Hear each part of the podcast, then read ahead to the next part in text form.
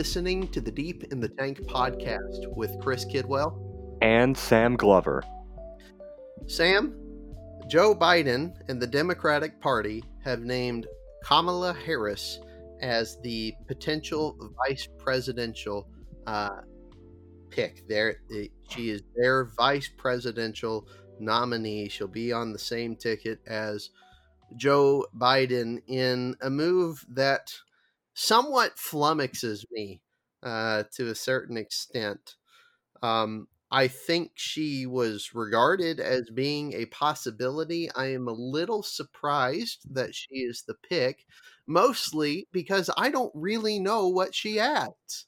Uh, I, I understand that from an optic standpoint, she brings some diversity. I believe she is Jamaican and Indian. Right. And so she is the first uh, Asian American nominee uh, for vice president. I believe that's correct. Um, she is uh, a black woman running on the ticket, which I believe this is the first time that's happened as well. And so I understand the optics of why she would be on the ticket. What I don't understand is any other reason why she would be on the ticket. I don't know what she brings as far as uh, ideology and popularity. Um, she is extremely unpopular among many Democratic voters, uh, especially because of her record on uh, criminal justice. Absolutely. and so, Sam, can you explain this to me? Because I, I'm pretty confused. Uh, frankly, I'm pretty confused that they didn't get someone a little bit more progressive uh, than she, uh, or or someone a little bit more popular. That the fact that neither of those things happen uh, really, like I said, it just flummoxes me. Right. Well, firstly, Tulsi Gabbard didn't risk her career for this. So, uh, and uh, I say that as like with Tulsi being the the one Democrat I respect despite my disagreements with her. So uh, she can she can put that on her advertising blurbs if she feels so inclined. Uh, hi Tulsi, uh, big fan.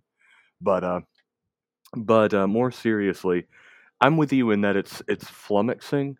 I understand that she has been she has she has a lot of name recognition, whether that's good or bad. But at the same time, I'm going to be honest, what a lot of this boils down to, I think, is that uh, she has been a vocal critic of Trump and some of his allies. And the Democratic uh, Party's uh, strategy this year seems to be the inversion of the Republicans uh, last election cycle, which was, of course, as you'll remember, well, our candidate's not Hillary Clinton. So, yeah. Whereas for Democrats this time around, it's our candidate isn't Donald Trump. Yeah, there's questions about the presidential nominee's cognitive abilities and his actual ability to lead and govern, that sort of thing. Yeah, the vice presidential pick literally championed parents getting put in prison because their kids wouldn't show up to school on time and also like was hard on nonviolent drug offenders which is a big deal now and rightfully so. But hey neither of them are the orange man that is bad but uh, beyond that i'm not sure what else except for the fact that Biden painted himself in a corner when he said that his his pick for his running mate would be a woman of color. That knocked out Elizabeth Warren, despite her claims to be Native American. Uh, that knocks out someone like Bernie, of course, and I don't think Bernie would have taken a nod to be VP under Biden anyway. Uh, that knocks out uh, Tulsi, of course, as much as that breaks my heart. And obviously, it knocks out Hillary as well, and good riddance, I say. But that left people like Susan Rice and Stacey Abrams. most people's reaction to Susan Rice that aren't very clued in is literally who question mark exclamation point and Stacey Abrams is still contesting the results of the Georgia gubernatorial race so she can't run for VP cuz she's got to get that figured out. And that, that's a joke by the way for someone that might not catch up on that but so the Babylon Bee posted an article um we'll say a couple of days ago, or it might have been the day after the nomination was made public. I think I know uh, exactly what you're, yeah, you're referring to. Stacey Abrams grace, graciously accepts uh, vice presidential nomination or something to that effect. It's I love great. that. I uh, so you mentioned Tulsi. Um, it's worth noting. I actually voted for her in the primary. Good. Um, I, I haven't been that public with that. Now, to be clear, uh, because and primarily because of her uh, mm. staunch stance on abortion, I there's no way I could vote for her in in the general. sure, understandable. Uh, but I showed up at the primary location, um, and I knew that I wasn't going to get a cast get to cast a revote a revote a vote for a uh, Republican because the Republican primary is closed. Right. Um, what I did not realize was that there was no libertarian primary, uh, at least not in Oklahoma. Uh, or if there was, I yeah, the way the, like libertarian, the Libertarian Party is weird about that. They don't their primaries and that sort of thing are done differently. I don't fully understand their procedures. Yeah. Um, but I uh, so I showed up, and there was a question about, I think it was a about there were two questions I think on the ballot that there was the Democratic presidential primary uh, as a question. Um, and I believe we were a Super Tuesday state, so I went out and did that on Super Tuesday. And then there was a question, uh, a local question about alcohol sales uh, in liquor stores, and I don't remember the specifics of that. I did. Well, you time. voted yes. I, uh, uh, I, I think I voted no. It was some law that was going to make it harder on liquor stores, which I may have actually mentioned uh, way back when we started the podcast. Like I, uh, I, you know, the libertarian in me says, sure, whatever they can do what they want, and then right. the the person who witnesses the world around me sees how much pain that liquor stores, dedicated liquor stores, have caused, right. and I don't mind them being inhibited a little bit, even if I mind the entity that's doing it being the one who does it. Um, but right, uh, you know, and so I got there, and it's a Democratic primary and I there's this list of names, and a couple of them even I didn't recognize. Of course, on Super Tuesday, you only had I think three or four candidates total left in the race. Um, right, and, down from eleven thousand. Right, and Tulsi was the only one on there uh, who had, you know, she's the only one on there with, as far as I'm concerned, any real sense of integrity. Um, and Absolutely. so I ended, I ended up voting for her. It was more of a protest vote than anything.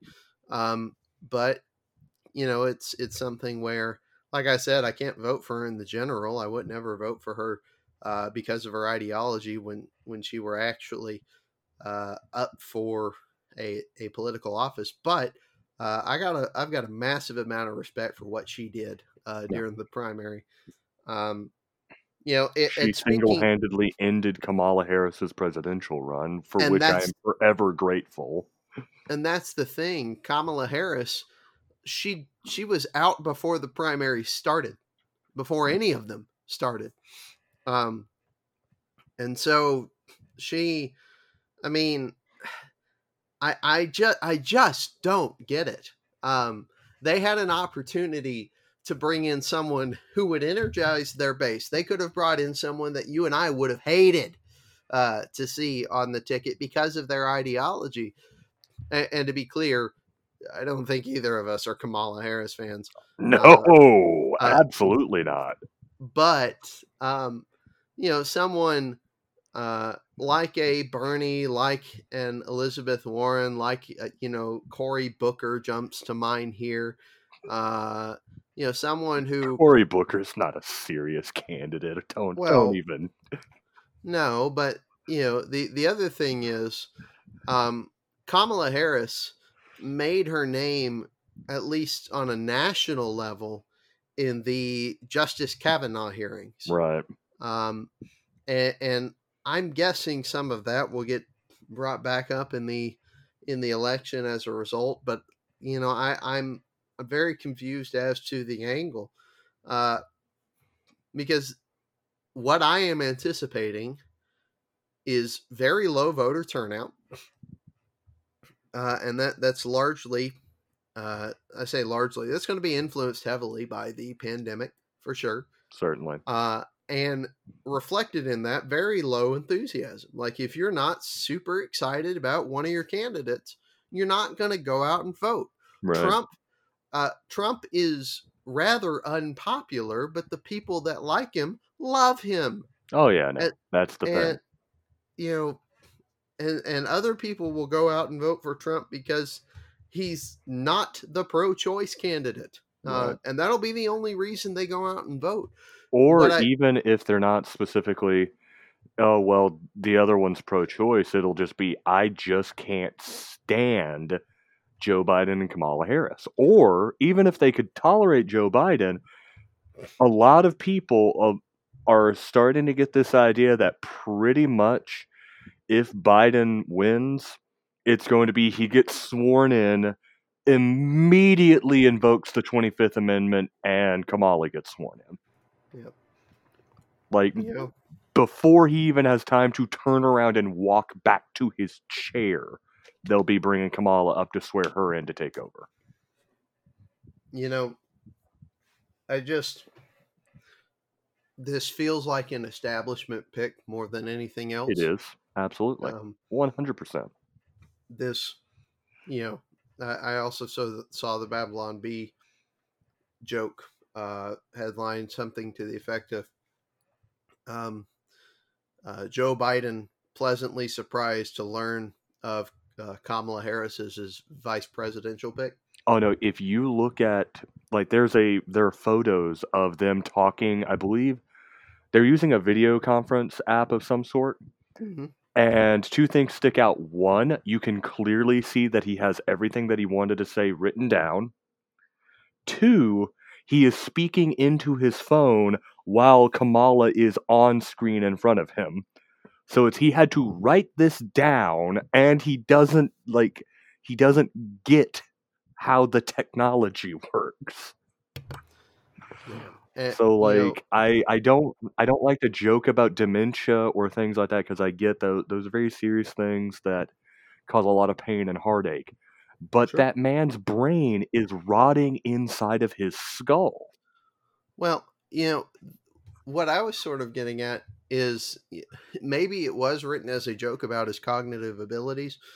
Um, and, and like you said, of course, it, it dementia or whatever else might be going on there, it does cause a lot, cause a lot of heartaches. Uh, but even independent of that, I'm not sure that even if he does have, you know, 100% of his cognitive faculties uh, available to him, I'm not sure that this was ever going to be his pick anyway. Uh, this this feels very much like a, you know, you're winning this and you're winning this because we're backing you. You remember how all the other candidates outside of a couple dropped out right before Super Tuesday. You remember how Klobuchar dropped out, which by the way, Klobuchar, I think if you're going to pick someone who isn't super radical, Klobuchar would have been the perfect pick uh, for a moderate Democrat ticket. Yeah, Um, but she like assaults her staffers and eats salad with a comb. So What? you don't know about this? No. Good. okay, which part do you not know about more? Like uh, neither, but I can tell you which story I'm more interested in.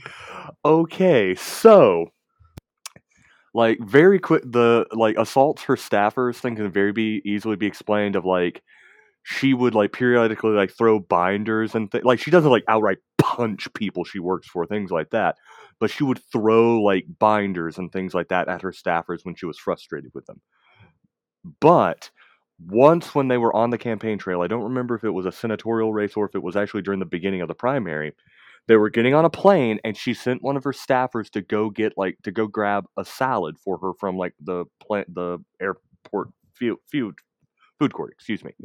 Fairly standard, whatever. I would have gone and gotten it myself, but whatever. I don't have people working for me, so I, I I'm not really in that position to judge that. That's that's immaterial. Guy comes back, and he forgot to get a fork. Whatever. If you're running like because when you're in an airport, the only thing you're thinking about is, please God, don't let me miss that plane because then I will get to watch hundreds of dollars fly off into the sunset without me. So it's a big to do. So I imagine the guy was rushed. He just grabbed the salad, paid for it, and ran to get back on the plane. He gets on, hands the salad to her, and she's like, "Well, like, where's the silverware?" And oh, I must have forgotten. And he start, she starts just laying into him about it, and then, like, pulls a comb like out of her purse, starts eating the salad with a comb, and after she's done, hands it to another one of her staffers and tells her to clean it for her. Huh. Yeah. So since then, I have looked at Amy Klobuchar differently, and this is going to sound awful, but when I look at that woman, here are my thoughts. Whatever her politics are, she is the kind of person that if you say no to her, she'll play it off really nicely and be nice to you in the moment. Then when she gets home, she's going to put her own cat in a microwave because she's so mad at you. Like, Yeah. she's like suburban mom crazy and that that's a kind of crazy i don't want to mess with because i don't want to get beaten with ice skates Sure. Um, I, you know, it's something where it, part of the reason I said that about her, about her being the perfect ticket, is in part because Klobuchar and Biden actually like each other. yeah that's fair I mean, and there aren't many Democrats who actively like Biden. Um, remember, Obama didn't endorse him until the uh, Until until his were no other nomination was inevitable. And, and there are viable explanations for that including you would look like a moron if you endorsed someone and then they dropped out so like i get waiting but it, it does put him in a bad light when it's like the guy he ran with twice wouldn't even endorse him right out the gate Yeah, Right. four years ago we were we were posting memes about Obama and Biden and how close their relationship was, and you know because they they genuinely did seem to have probably during my lifetime and maybe this century or this century within the past century um, the closest relationship between president and vice president we've ever had. Um, they you know they certainly uh, appeared at least, and I don't know what it is in reality, but those optics matter. They do. Uh, they certainly right, right. appeared. They certainly appeared closer than Bush and Cheney did. Well And, uh, yeah because like bush for any flaws isn't exactly going to be buddy buddy with like the walking embodiment of darth vader that is dick cheney Yeah, it's uh, you know, not many guys get to get away with shooting someone in the face, but it's uh, and having the guy he shot apologize. Yeah, yeah. It's uh man, I I cannot wait uh for the for the Amazon miniseries on that on on his vice presidency.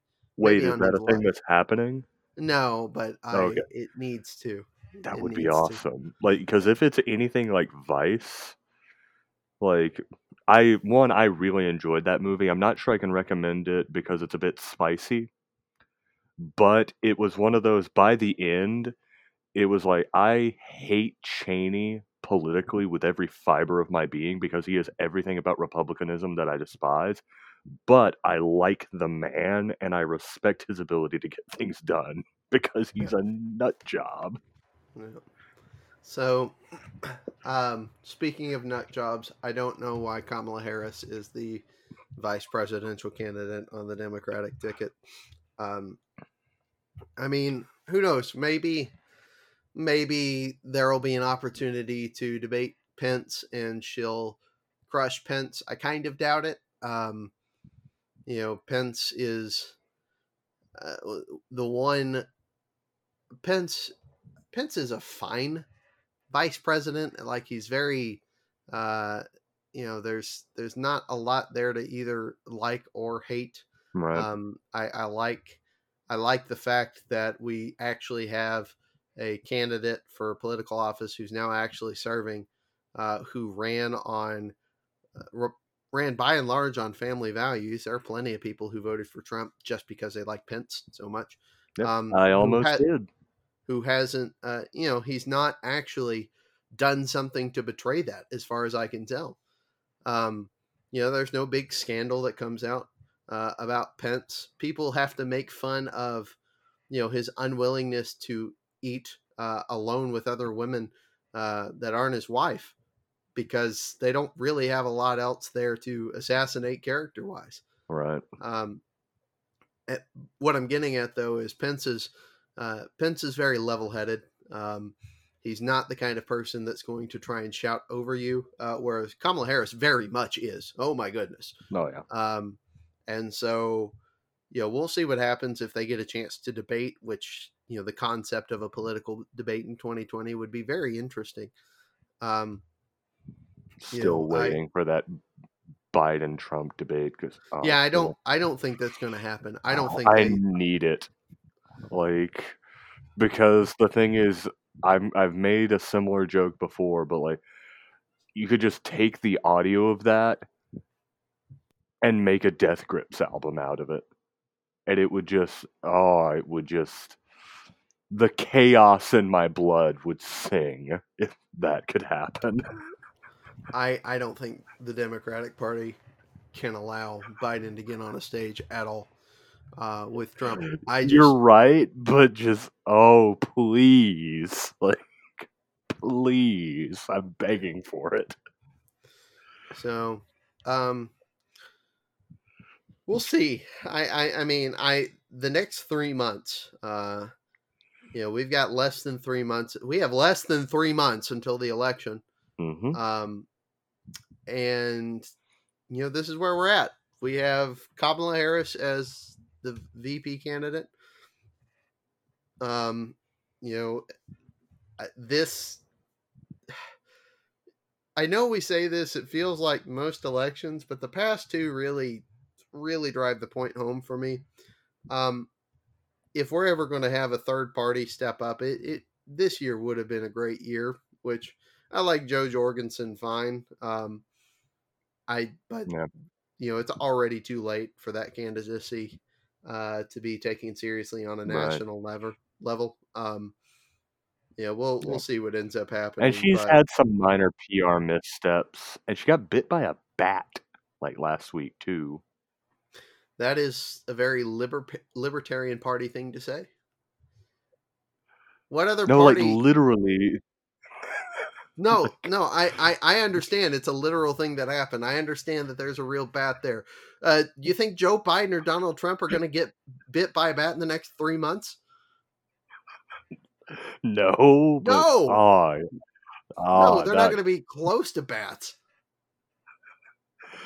Well, I mean, like she was like out in like the uh, an open air like rally thing, I guess. But I because I just saw that she had to get a rabies test because she got bit by a bat, and I was just like, what? How does this happen in 2020? Yeah, no, it's it's it, it, of course it's going to happen to the third party candidate. Why, you know, uh, mm. So speaking of the election, and I'm going to let you take the lead with this. Right. Um, there have been a lot of a hubbub about uh, mail-in balloting, um, mail-in voting uh, from really all sides, to where you you've got two different beliefs. One that's basically got to do with uh, the idea that mail in balloting is extremely fraudulent. And we touched on that just a little bit last week. But now um, we'll see what happens with the United States Postal Service, which has somehow been the dominant topic uh, of the past week or so, uh, to the point where you've had public defenses of the USPS. Uh, you know almost tearful public defenses in the past few weeks and uh, but especially this past week. Sam i uh, can you explain to me what in the world is going on? Uh, last week was kind of nuts on a personal level uh, with with kelsey you know getting started at a new school and all this kind of stuff and so i'm a little concerned i may have missed something. Can can you be sure that i didn't hear real quick? All right so the long and short of it is uh like people are convinced that Trump is trying to like sabotage the postal service. Which if he were, I'd be down for that, but that's neither here nor there. But um anyway, uh there has been a downtick of USPS services, like the blue boxes are being removed in certain locations, things like that. And like people are seeing like trucks actually towing the mail trucks and things like that. In fact, Jamie Lee Curtis, uh, that actress, that uh, the only thing I can think of off the top of my head that she was in was Freaky Friday w- alongside Lindsay Lohan, of all things. She's been in a lot, but I, I know her as the yogurt lady. She's well, yeah, that too. commercials.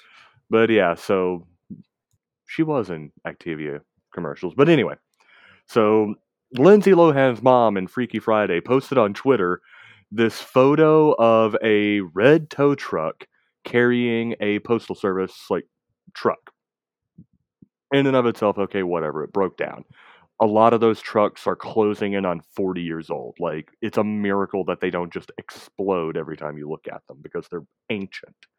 Like, there are trucks that are older than either of us that they're still using but they were built really well, is why they're still using them in part, and also because the U- the postal service isn't financially solvent; they don't make money, much like anything else in government. They just take it. But anyway, and so she posts like, I, I, I'm almost certain that I saw red. I saw this driver wearing a red hat with white letters. Like they're they're trying to steal post office equipment and stuff so that the post office can't do their jobs because they're trying to steal the election. And I just remember reading that and things like, did the probiotics in the in the Activia that you eat because you get paid to like cause you to develop a flesh-eating bacteria in your stomach that got to your brain, Jamie Lee Curtis? Like what are you on about? Because people don't realize this, but the post office, like the United States Postal Service, because it actually has competition, is expected to reach financial, like near total financial insolvency next year or like late this year, like December this year at the earliest. And because they don't get, because they're gradually like not getting as much business because they have competition, they're reducing their services, they're reducing the amount of blue boxes, that sort of thing.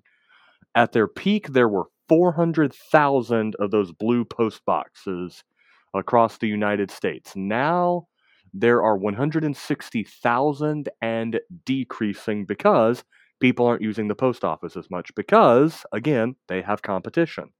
Uh, FedEx, e- even though FedEx is a competitor with them, FedEx actually has a multi billion dollar contract with the post office to do some delivery work for them. They also have competition with UPS.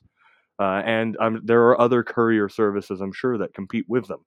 And because those places are cheaper, they tend to provide more quality more consistently in their service and product people don't go to the post office unless they have to. People don't use the post office unless they have to because their thinking is, why do that when I can pay FedEx or UPS a lower price for a better product? It's worth noting. Um, I, am going to push back just a hair here. I'm going to sit up actually. Uh, I'm going to push back just a hair here. The uh, that the idea that UPS and FedEx are cheaper. By and large, that's true. Uh, I, I do believe with smaller packages, however, um, you're going to often find uh, your best rates with uh, with the postal service, sure. whereas you're going to have you're going to have a hard time uh, sending anything with FedEx or UPS for less than a couple of dollars. Whereas you know with with letters, um, and uh, other smallish packages, you can routinely do that. Um, Yeah. You know, but I, also, I buy, go ahead. Go ahead. uh, very sorry to interject. Uh, you're right, and in fact, that's where FedEx, where the post office makes most of their money. So that is 100% a fair point. However, that is also in part due to the fact that technically it's not really enforced anymore like except on a very like person to person basis like a postmaster if they see you doing this they'll say hey technically that's a felony please don't do that. If you are not a US postal employee acting on behalf of the USPS you're not technically supposed to put things in a mailbox like a person's mailbox. That is only for USPS mail. Obviously again of course FedEx puts small packages in there all the time. No one cares because again it's not really enforced.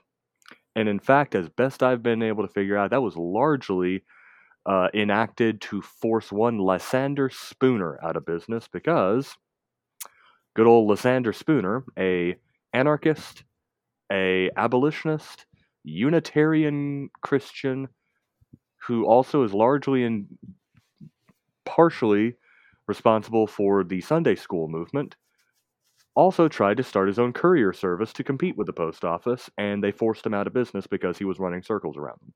So, yeah, all of that. There, there was a lot there to unpack. I hopefully didn't derail you too hard. No, I, I was going to say, you know, it's something where uh, I, I have a few niche concerns about that. Um, Yeah. I uh, I buy and sell uh, collectibles occasionally on eBay. I kind of do it in waves. Uh, right. uh, trading cards, uh, different things like that. Um, and the post office is about the only reasonable way to do that because if you're singing, if you're sending like a single card across the country, you can reasonably do that off of one stamp. Right. Um, you know, and so obviously that doesn't provide you the protection that shipping it with tracking, you know, in a padded envelope would would do. But you can do that, and that's uh, that's how smaller things, maybe thing uh, items less than fifteen dollars or so, uh, get sent. And so uh, I am not necessarily uh, for or against, um, you know, the post office going out of business, as it were, uh, because I do believe that private competitors would step in and step up in that regard if there's a market there. Um, and I would assume also that if the post office uh, if the post office did go away, that all of a sudden, um, you know, your mailboxes would actually revert back to uh, your own ownership. Because my understanding of mailboxes is right now uh, that a mailbox, even if you buy it and set it up in your front yard, that mailbox is the uh, property of the federal government. Um, you know, certainly its contents uh, Now- uh, are are are to an extent you know uh, as we've said the the idea it's only for federal government use and so uh, there may be some nuance i need to add to that language um, i would assume Right. that would either revert back or something else would take its place um, you know because i say the federal government wouldn't uh, wouldn't uh, keep a hold on something that they're never going to use again but it's the federal government there's no telling what they're going to do Oh yeah, no. so right, and, and that all of that is fair and you are correct about the i don't know how the ownership acts, aspect of it works precisely but for legal purposes for instance like you know the old like trope about going smashing mailboxes if you do that and get caught you can straight up go to prison if my memory serves Mhm. like unless you are a teenager or a child they will straight up put you in prison because it's federal at that point like I know a kid, a guy in a, uh, a guy in high school that I like. We went to high school together. He got in, in a lot of trouble because he got caught smashing mailboxes, and they take it very seriously because it's Right. the federal government. So, but all of that to say, like, there's concerns about solvency because again, the government doesn't make money. They are not profitable. They can only take, and they're because it's such a giant network. Even if it weren't the government, such a massive network of things like that is difficult to run efficiently. sure So, Well, and, and I've seen the argument. Um, I've seen the argument that well, it's okay that the postal service loses money because it is a service. Um, and and you pay for things that aren't necessarily uh, that aren't necessarily going to bring you back in money because you think it's important to have them. Um, you know, and the primary example of that would be the U.S. government, which is a huge expenditure uh, and isn't necessarily solvent. I'm not going to sit here and pretend to know the details at all about the uh, U.S. military's uh, budget. Um, and I, I, can be on board with that to a certain extent. Uh, uh, but what we're seeing right now with the postal service is some massive inefficiencies both in budget and in operation um, to the point where you know uh, something very clearly needs to happen right. i mean most people uh, who have had to deal with the postal service more than two or three times a year have had an experience where they've had a package that should just go in a straight line um, you know i live in oklahoma city uh, or just outside of it. And so I would expect if I were mailing something to Dallas for a package to go to from Oklahoma City to Dallas without going really anywhere else. Um, but you know, because it's the postal service, it also wouldn't surprise me to see that package end up in Seattle and Detroit before it made its way to Dallas. Right. And and I think that's where the rub is is it's massively inefficient. Um, you know, financial solvency issues are, are, are one thing. Like if we wanted to just simply say, even if I disagree with the philosophy at a base level, if we just simply said, okay, you know, we're going to pay for this, we understand it's not going to pay for itself. That's okay. Uh, you know, we're just going to have this service and this is what we're going to do. Um, I would understand it as long as the thing that we are paying for with our tax dollars is actually efficient. But it's not it's clearly not, and it's why when Trump talks about uh, you know the USPS being problematic with regard to mail-in balloting, it's why he's not completely off base. There are right. some legitimate concerns there. Um, that's that's not to suggest that he's not exaggerating. Of course, he's exaggerating. Have right. you know if you've heard him speak twice, you know he's exaggerating.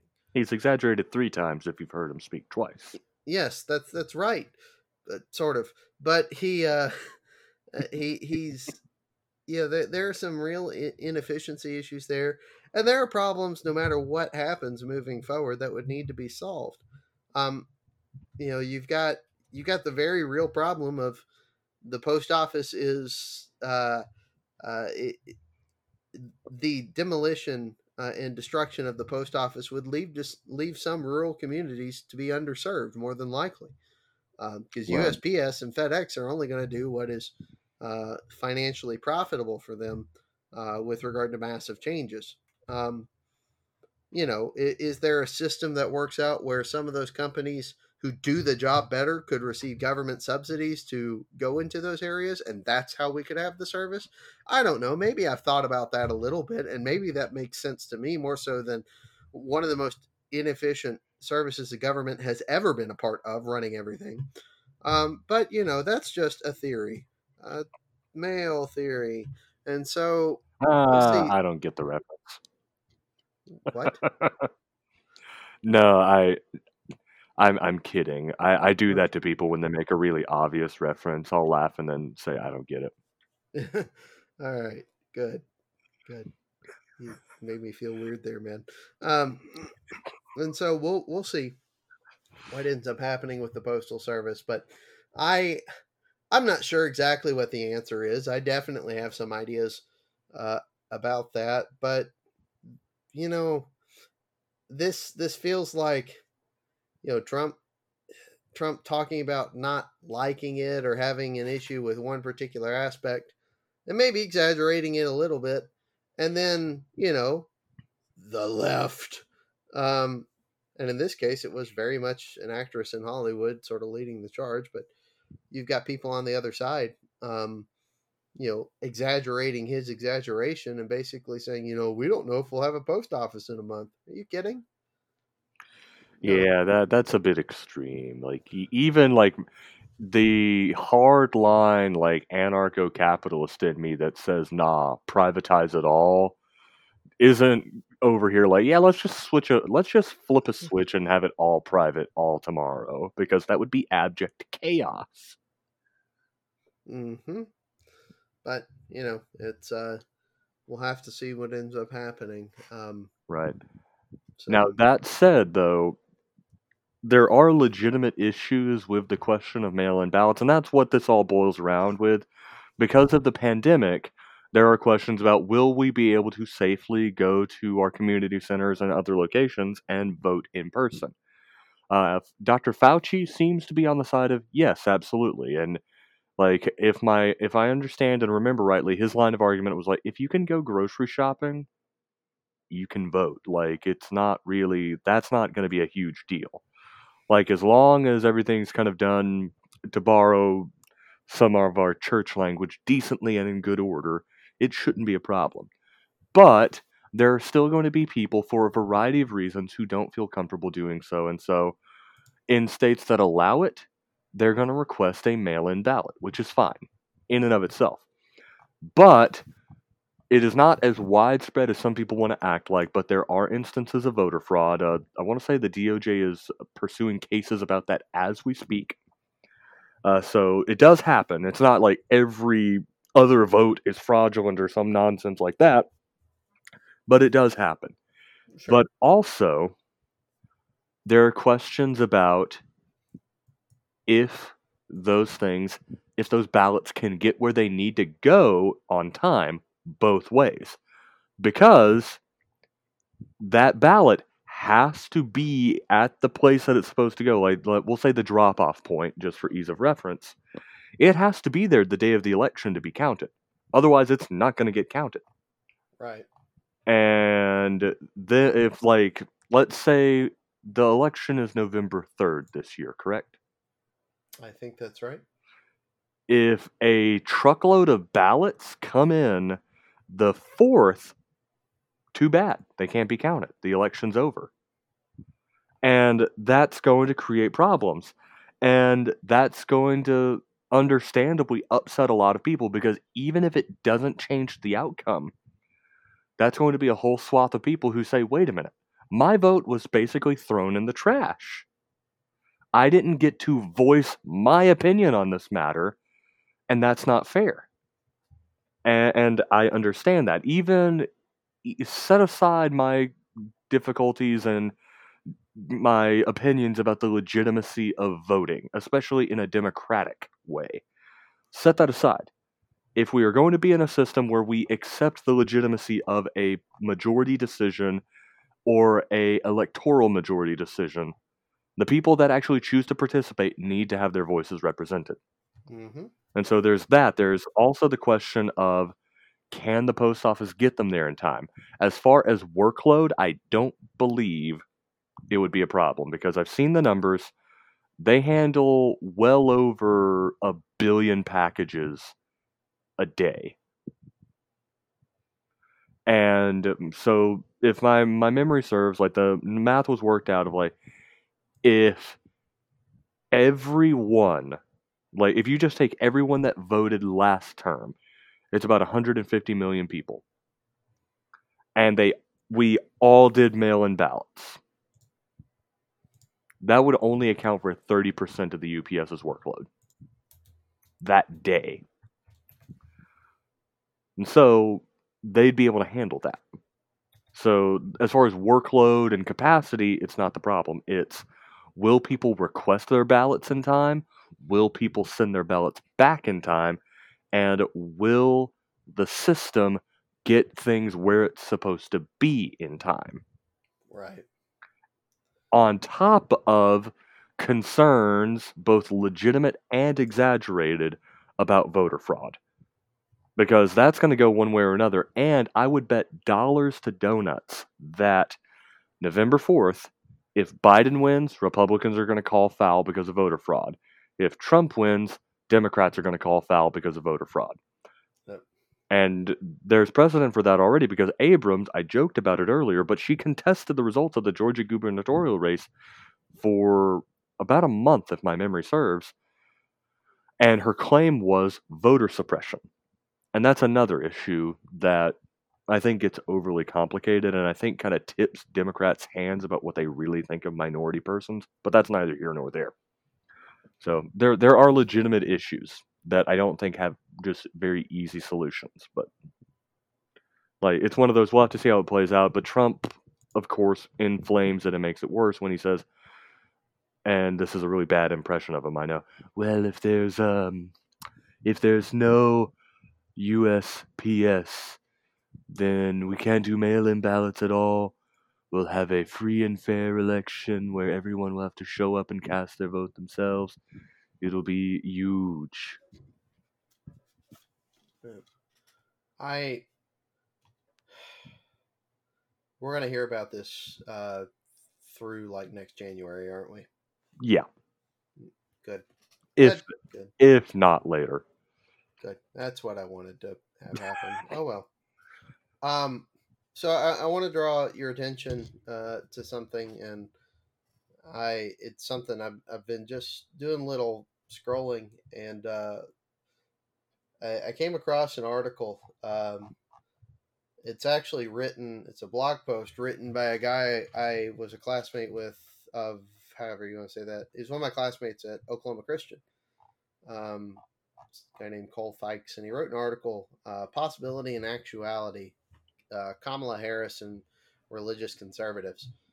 Um, and basically, the the premise of the title, at least, is you know typically the possibility of something is viewed more favorably than the actuality of something. Um, you know, the vice presidential pick for Biden, even as pessimistic as I might have been about it, would have been better in possibility, was better in possibility than in actuality when Kamala Harris was selected. Um, but he goes, there's a section of this where he goes into Harris and religion. What's the relationship between Kamala Harris and religion? And, you know, he talks about first how Biden is, you know, claims Roman Catholicism, even though he's been uh, denied communion at different Roman Catholic churches over his views on abortion. Which is a Um, huge deal in Roman Catholicism. That can't is. be understated. It it, it is. Um, you know, and if you're if you're going to try and run um, for president, uh, and you're going to be pro-choice, um, you're going to have a hard time getting any Catholic vote, any significant chunk. Of course, you've got Catholics who aren't particularly devout, uh, but you know that's that's a huge deal, um, and it's reflected in that. Uh, but in the second paragraph of this section, uh, it just sums up a lot of a lot of what I think about this quite nicely. Uh, Cole writes, "If Biden wanted to alienate religious conservatives, he could not have chosen any better than Harris." And he goes into Yeah. uh, the discussion of abortion, the fact that he or that she prosecuted uh, David. I think it's Daleiden. Uh, he's the undercover guy that exposed Planned Parenthood for selling organs from aborted fetuses. Um, he notably she investigated uh, the guy who exposed those things rather than the things themselves. Um, Well, And- one of them exposed the systematic murder, butchering, and selling of human beings. The other gives hundreds of millions of dollars to Democrats. So, Right, right. And so you know, you look at that, and it's like, yeah, I'm, I mean, I don't know that I disagree with that particular premise at all. I, you know, she's she's not doing anything to earn my vote because I I cannot imagine. You know, I opened it up by saying I'm I'm flummoxed at the decision. I'm going to walk back that statement just a hair and say I'm flummoxed at it unless the entire point was to anger people like me. right. Like, and that that could be a real point. Is it's like you know making a statement. We don't want your vote. Here's what we stand for. Um, there is there's a sense of authenticity to that, um, even if that authenticity is built on something that is absolutely horrific. And so, I, I don't know. Um, I'm we're having this discussion now. I hope we don't have to talk about the the uh, the post office ever again. Um, because if it does, if we do, it means that something will have actually happened, and I I don't know. Uh, you got anything else you want to you want to talk about? Uh, I, I am going to bring up one or two things just briefly in closing here. No, I think I've got about everything covered that I would like to. All right.